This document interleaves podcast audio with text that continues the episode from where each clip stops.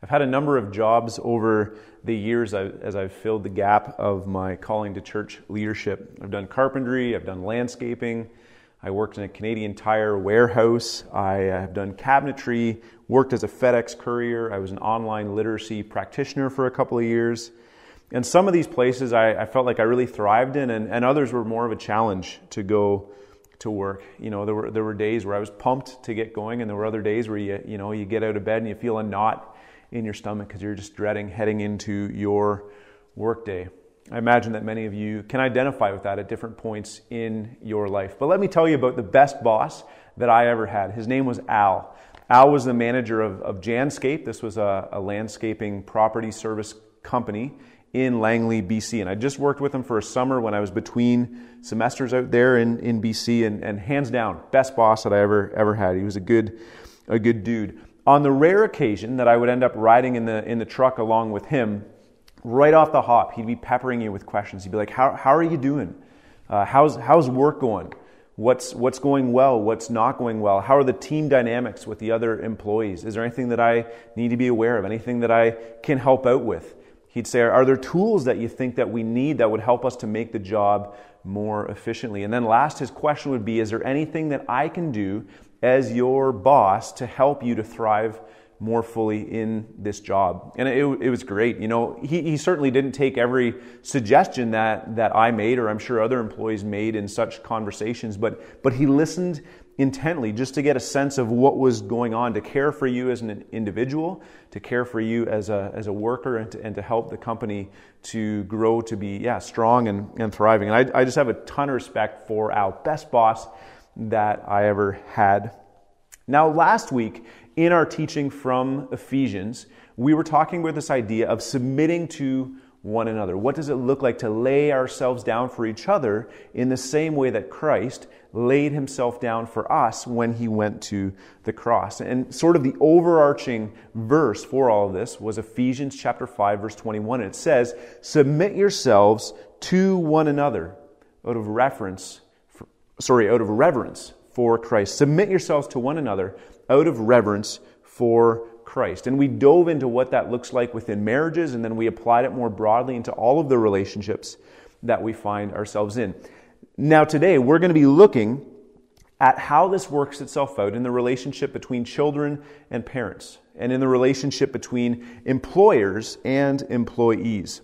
And so, as we dive into these specific instructions, I want you to keep in mind this overarching theme, sort of the, the title for this section that came all the way back in 521. This, this instruction still follows under that, that instruction. Submit yourselves to one another out of reverence for Christ. This idea of mutual submission, laying ourselves down for each other. That's what drives what Paul is getting at here with these household instructions. I also, before we proceed, I need to remind you of the gospel. It's easy when we have these instructions to be like, oh man, like here's more stuff that I got to do, all these places, all these ways that I don't measure up, and I just got to keep pressing, I got to keep grinding, I got to be a better person. And that's not Paul's heart here. If you remember back, it's been a number of weeks we've been in the book of Ephesians, but if you remember back a ways, he spent a ton of time talking about what the gospel was. And he talks about how God lavishly poured out his love, lavishly poured out his mercy upon the people through Jesus at the cross. So don't, don't forget that.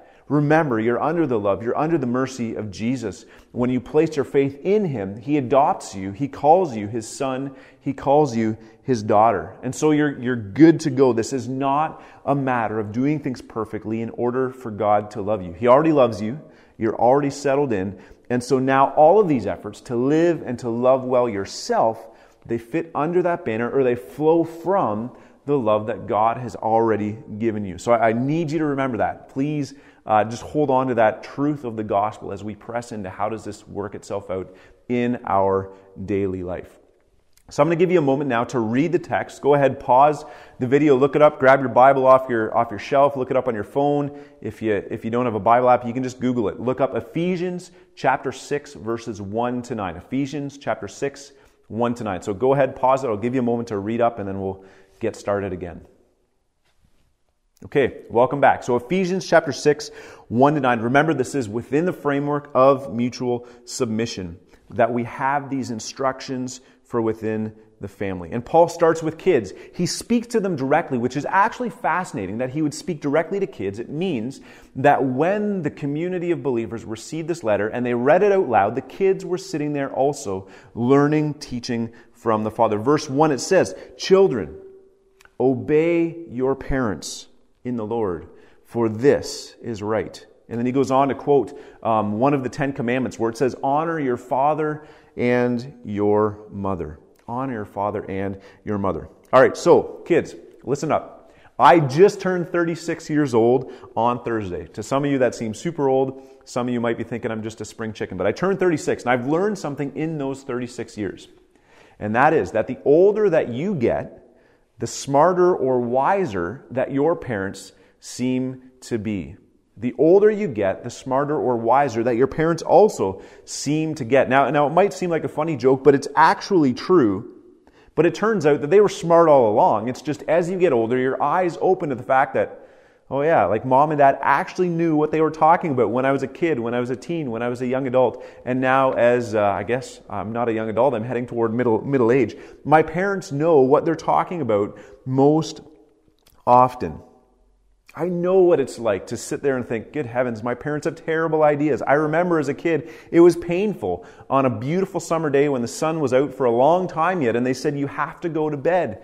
They didn't want you to be grumpy in, in the morning. I remember that being painful. I remember as a 13 year old being uh, frustrated to the point of tears that my parents wouldn't let me listen to certain kinds of music or wear a certain kind of shirt. I remember rolling my eyes when I was in grade 8 and I was heading off to a, a, a pool party at the end of the year, graduation, grade 8 uh, pool party with, with my friends. And my dad sits me down with a, with a spiel about what the proper kind of conduct or behavior he expected of me while at this pool party in order to remain pure, in order to be loving, in order to live as God would have me live. And I remember sitting there being like, oh, good heavens, Dad. But as I get older, I realized that he knew what he was talking about, that my mom knew what she was talking about. As you get older, your parents do kind of get smarter and wiser. And so if you're, you're listening to this and maybe you're eight or maybe you're 17, uh, whether you believe me or not, it's true. Trust me that your parents will get smarter. Your eyes will be open to the good counsel that they have. And so, with that in mind, I invite you to live in such a way that you submit yourself to your parents, obeying them in the Lord, for this is the right thing to do. And on top of all this, this is something that God is asking you to do. In His Word, God is saying, obey your parents. And, and God kind of knows what He's talking about, right? So I would, I would highly, highly advise that you consider what does it look like to obey your parents, to honor them, to lift them up, to lay down your life before them in order to give them the good life, to give yourself the good life. And, and so I invite you actually to talk to God about it. Ask God, God, where are the areas in which I need to grow into greater obedience, grow into greater honoring of my father and mother? Listen to what God has to say and begin to live that out, starting with a specific step or two this week. Now, the good news for you kids is God also doesn't let parents off the hook. Verse 4 goes on to say, Fathers, do not exasperate your children, but instead bring them up in training and instruction of the Lord. Fathers, don't exasperate your children, but bring them up in the training and the instruction of the Lord. Now, don't go ask my kids if I exas- exasperate them. Now, they probably don't know what the word exasperate means, but if you ask them, guys, does your dad frustrate you sometimes? If they're being honest, they will say yes.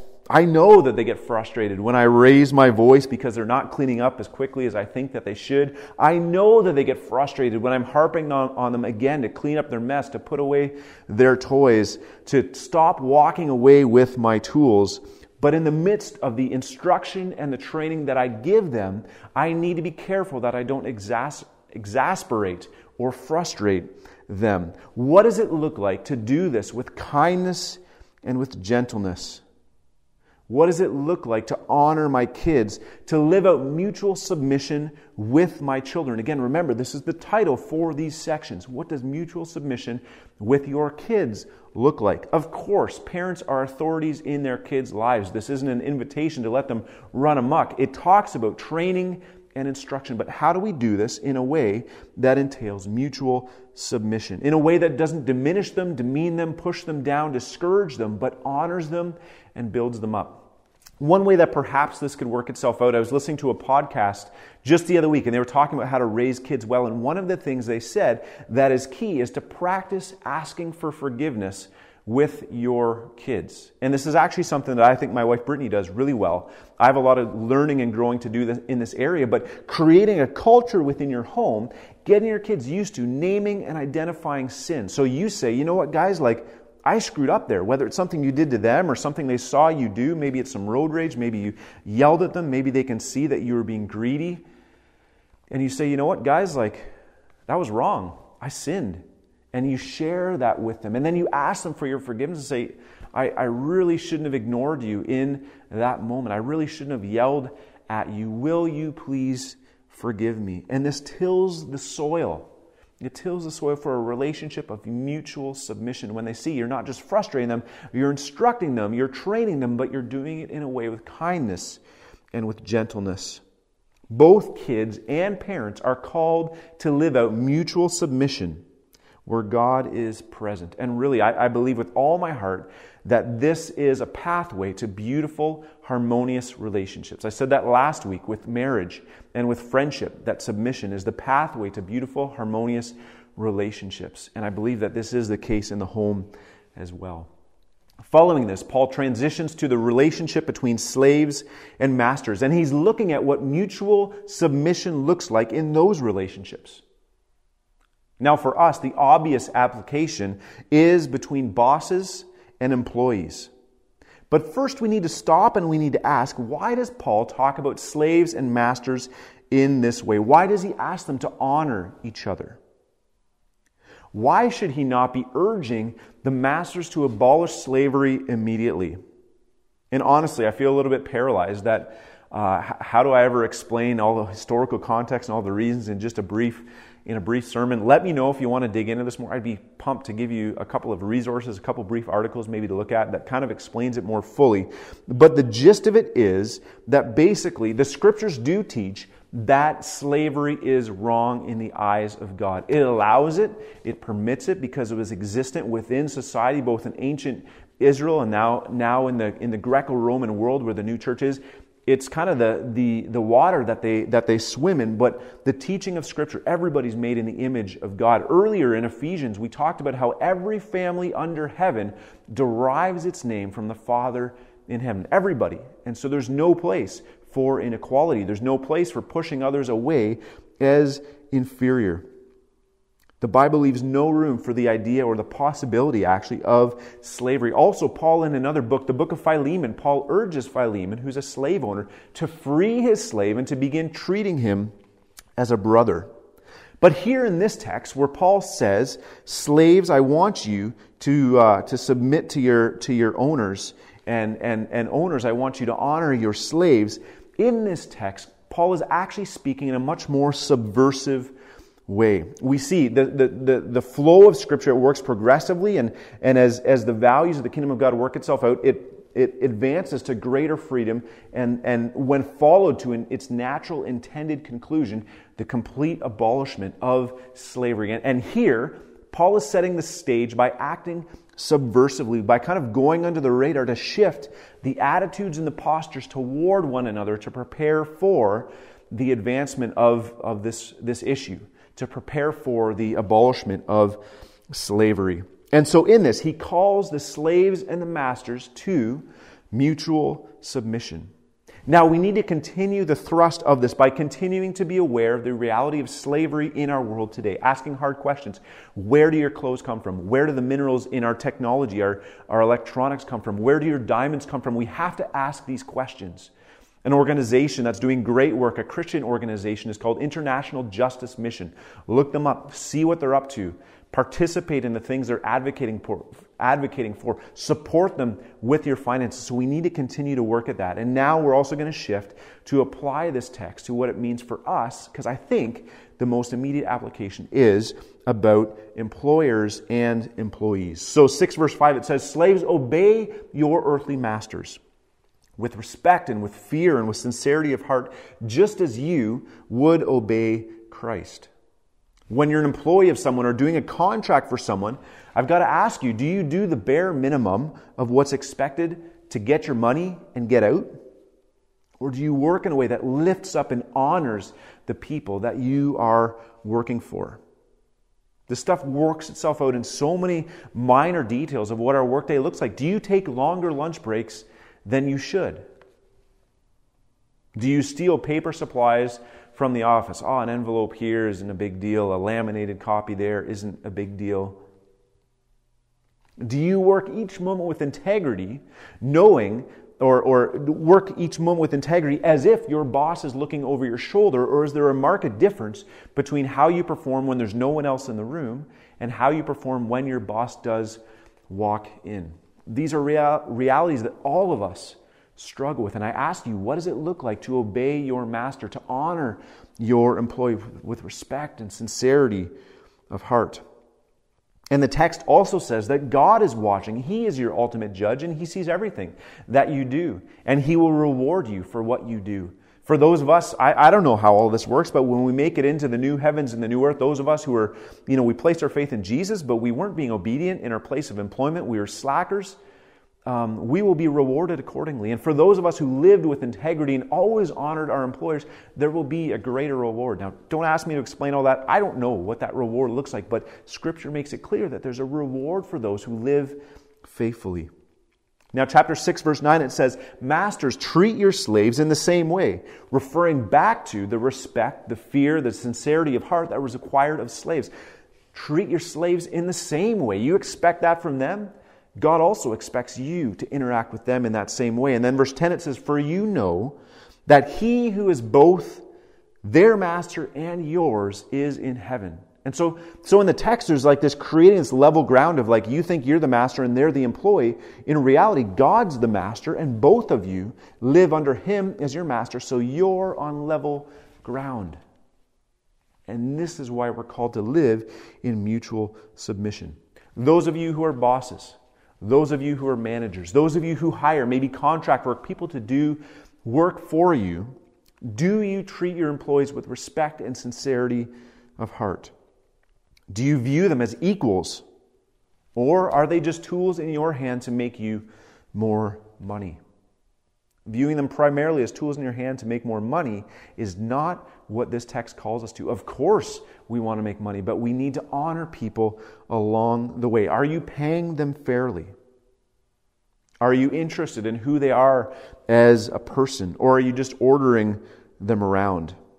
As I said last week, mutual submission, the laying down of your lives for one another, is the pathway to beautiful, harmonious relationships. And I take you back to, I was, I was talking about the best boss I ever had, Al.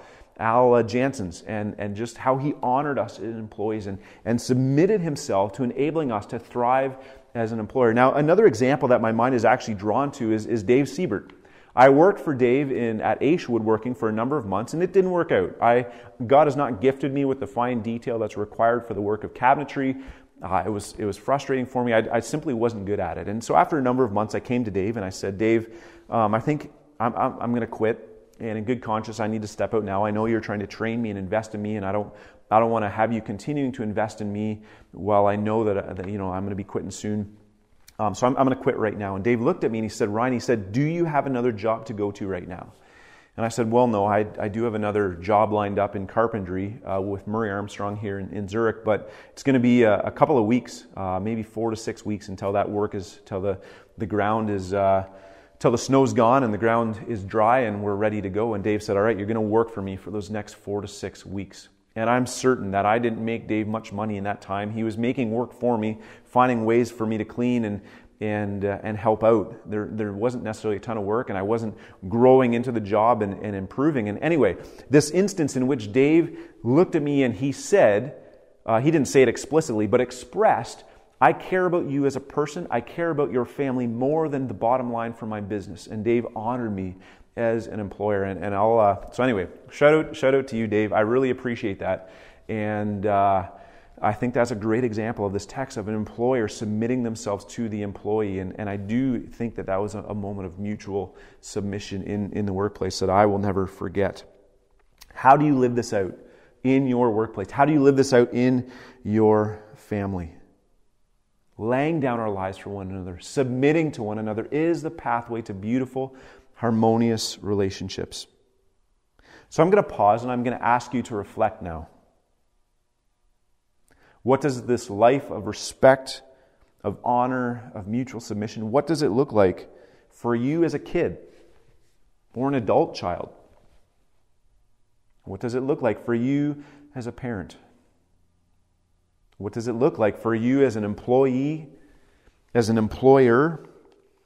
And so I ask you, what is one specific step that you're going to take this week in further submitting within the relationships where God has put you? As a parent, as a child, as a boss, as an employee. Remember, verse 9, it says, He who is both their master and yours is in heaven, and there is no favoritism with him. So, what shift do you need to make? For me, it's a living out of what I already talked about of, of asking your kids to forgive you. I'm, I'm going to try and live this out. I want to practice humility and repentance with my children. I'm going to actively look where are the ways in which I harm them, which I act out inappropriately, and I'm going to pause, whether it's in the moment or maybe an hour later or whenever God draws it to my mind. I'm going to say, guys, you know what? I'm sorry. I shouldn't have done that. And it's my hope, it's my heart that in this way I will not frustrate them, I will not exas- exasperate them, but I will lift them up and honor them and create a home of mutual submission, create a home where Christ is present by the power of the Holy Spirit. In families and in workplaces, mutual submission is the pathway to beautiful, harmonious relationships. Let's pray together. God, thank you so much for the people that you have placed in our lives, for, for our families whom we love dearly, but sometimes it's difficult. We confess it's difficult to live well with those we're the closest to. God, for our workplaces, when you're working together day after day and week after week, it's not easy. We confess that. We confess our brokenness, and we know that you extend your mercy to us. But in this moment, we're crying out for help. Make us like you, Jesus. Holy Spirit, we pray that you would fill our hearts with everything that we need to lay our lives down. Give us wisdom in this. Expand the love within our hearts so that we can lay ourselves down to improve the lives of others around us. Thank you for the gifts of these relationships. Thank you for the gift of work. And so we offer all of it to you. And we ask that you would move in our hearts and then through us through the remainder of this week and in the weeks to come. And we pray all this in the name of the Father, and the Son, and the Holy Spirit. Amen.